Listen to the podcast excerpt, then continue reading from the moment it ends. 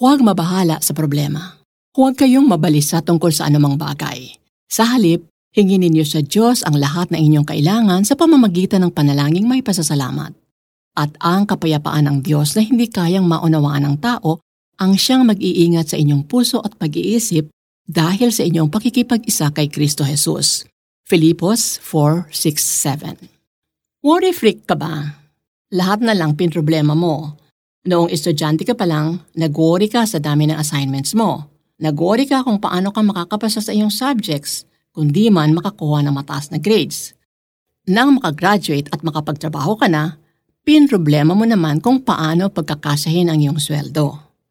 Nang makapag-asawa ka at magkaroon ng mga anak, lalong lumaki ang problema mo dahil lumaki ang gastos mo. Bukod sa bills na bayarin at paminsan-minsang pampadoktor kapag may nagkakasakit, Pinroblema mo rin ang pampaaral ng mga bata at paghahanda para sa kanilang kinabukasan. Walang katapusang problema, totoo yan. Maging si Jesus ay nagsabing bahagi ito ng ating buhay. Sinabi ko ito sa inyo upang kayo'y magkaroon ng kapayapaan sa pakikipag-isa sa akin. Magdaranas kayo ng kapighatian sa mundong ito, ngunit tibayan ninyo ang inyong loob. Napagtagumpayan ko na ang sanlibutan. Juan 16.33 na kay Jesus ang lahat ng kapangyarihan.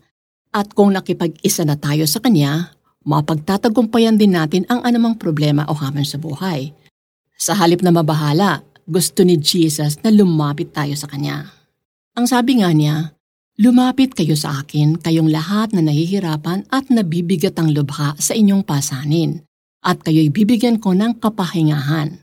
Mateo 11.28 Mahal tayo ni Jesus. Concerned siya sa ating kapakanan. Ayaw niya tayong mag-worry sapagkat alam niyang masama ito sa ating kalusugan at hindi naman ito malulutas ang ating mga problema. Ang mabuti nating gawin ay isuko natin ang ating mga problema sa Kanya gaya ng sinabi ni Apostle Paul sa mga taga-Filipos.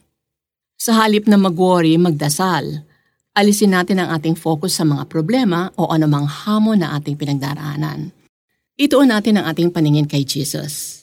Kapag ginawa natin ito, magkakaroon tayo ng kapayapaan at bibigyan tayo ni God ng wisdom tungo sa kalutasan ng ating mga problema.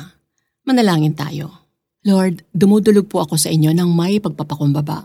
Patawarin po ninyo ako kung labis akong nababagabag sa mga problema ko sa halip na magtiwala sa inyo. Isinusurrender ko na sa inyo ang lahat ng pinagdaraanan ko sa buhay. Simula ngayon ay ganap na akong magtitiwala sa inyo.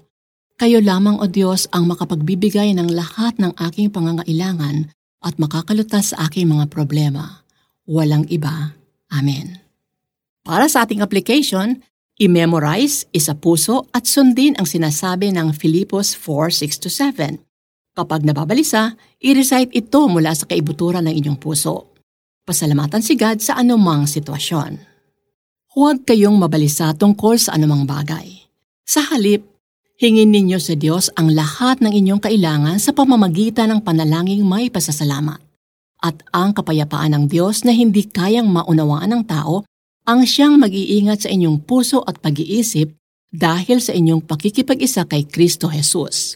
Filipos 4:6-7 Ito po si Becky Cabral, ang executive producer ng The 700 Club Asia.